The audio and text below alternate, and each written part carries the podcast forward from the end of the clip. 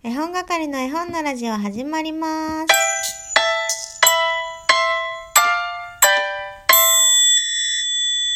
耳かきをしすぎて左耳の後ろが腫れて痛い。絵本係まこです。こんにちは。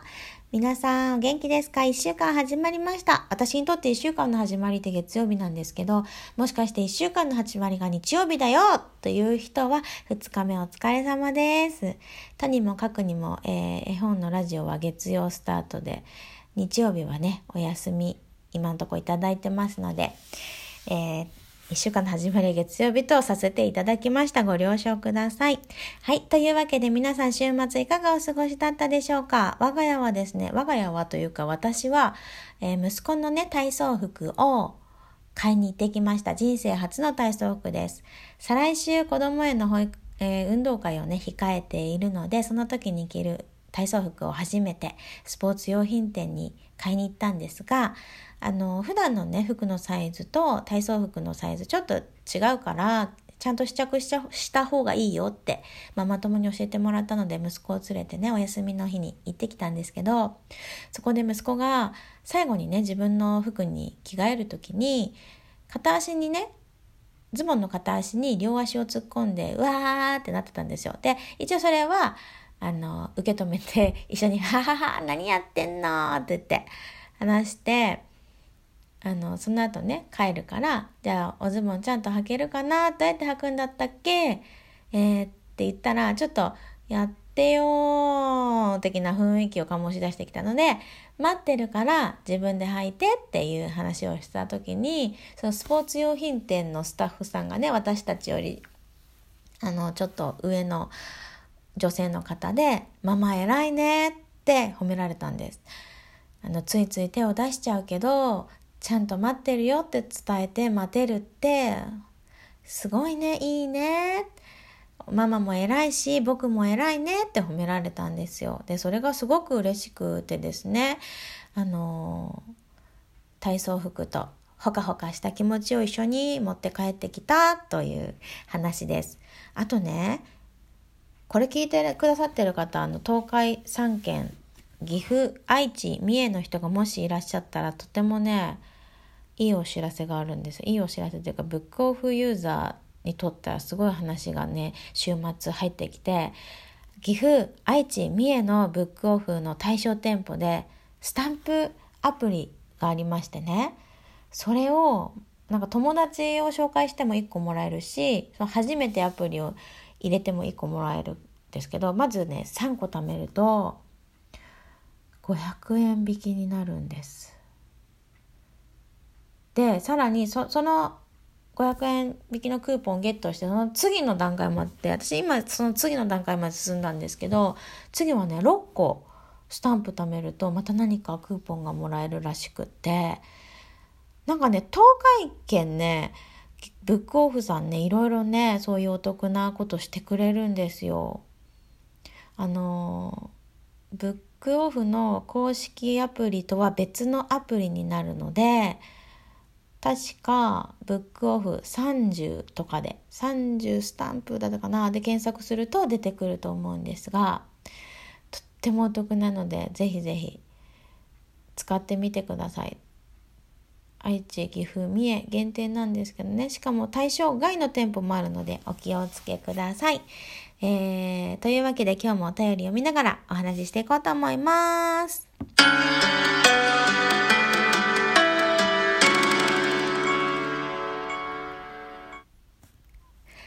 ジオネームよかこえ村さん、絵本探偵助手2号では正解ならず残念でした。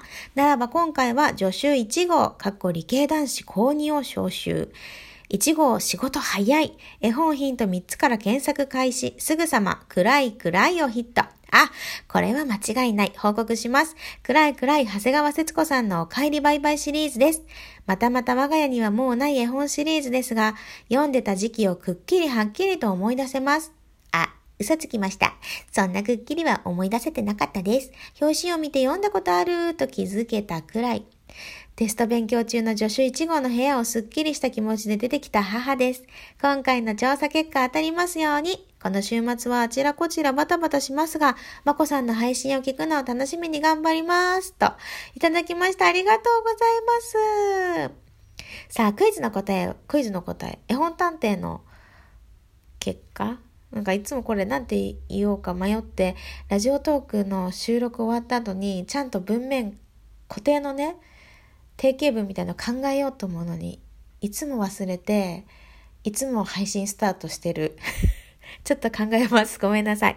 えー、すごい年の差兄弟なんですね。わー、なんかそういうのも憧れますね。テスト勉強。息子さん頑張ってというのと、あとこの絵本探偵がきっかけでこうやって家族で絵本のお話ができるってすごくすごく私はあのメッセージでいただいて嬉しいポイントでもあります。よかこいむらさんいつもありがとうございます。週末もねお疲れだったと思いますのでまた私のラジオであの癒しにはならないけどプププぐらいで楽しんでもらえたらと思います。ありがとうございます。ラジオネチョラホップさん、絵本探偵調査結果を報告します。福音館書店から出版されているお出かけ売買の本3、暗い暗い長谷川節子文柳生源一郎絵が見つかりました。お出かけ売買のシリーズ初めて知りました。どれも可愛くて楽しそう。長谷川節子さんも柳生源一郎さんも大好きなので、3冊とも欲しくなりました。絵本探偵はいろいろな絵本に出会うことができて本当に楽しいです。と、いただきました。ねお出かけ売買の方もシリーズ、あの3冊がシリーズだったっていうのも、この逆に私この絵本探偵で、こう皆さんに調査依頼を出すことで知ることができているので、まあ、お互いね、ウィンウィンの関係ですね。これからもウィンウィンの関係続けていってください。チャラホップさんありがとうございます。そして次。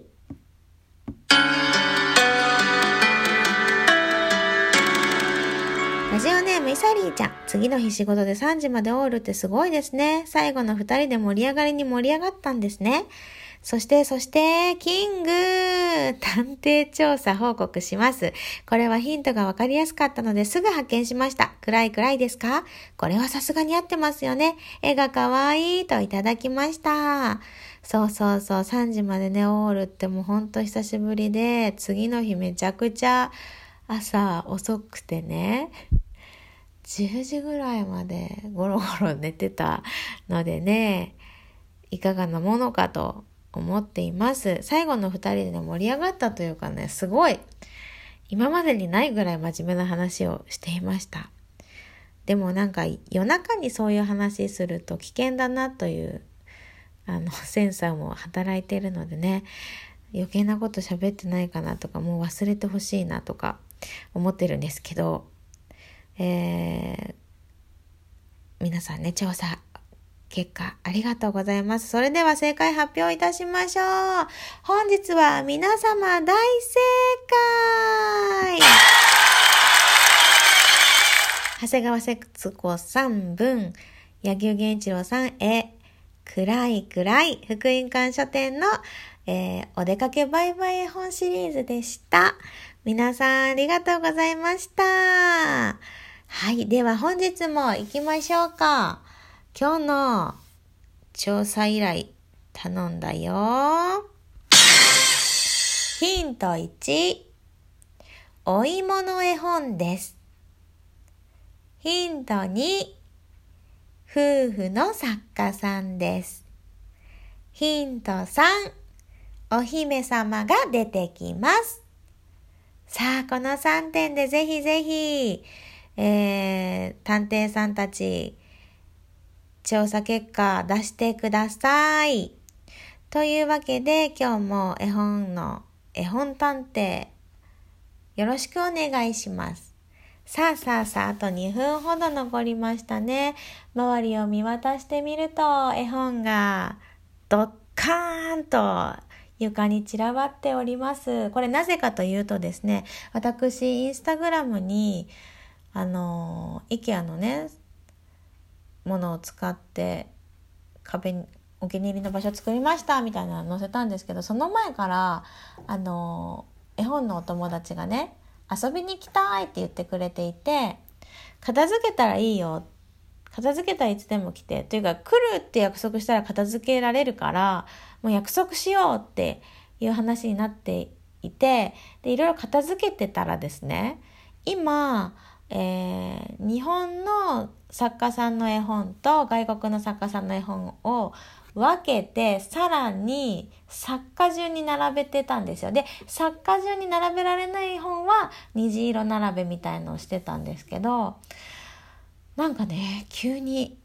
絵本の並べ方変えたくなっちゃってもうごちゃ混ぜにしてテーマごとに分けようと思ってこれ完全にあれですよ。子供の本の森のライブを見た 影響を受けてるんですけどこうなんだろう。手に取りやすいようにというか発見いつも読まない絵本が目に留まるといいなというと言ってもねそんなにあの我が家に誰かが来るってことはないんですけど自分もあこの本最近見てないなって目に留まるといいかななんて思って本棚今整頓してるんですけど今朝私のこの部屋に入った息子に「ぐっちゃぐちゃ」って言われました ね今日中にはちょっと難しそうなのでねちょこちょこそのお約束の日までに綺麗になればいいかと思ってやっております。それでは今日もお時間が来ましたので絵本のラジオ終わります。皆さんお元気で一週間も。ファイティーン。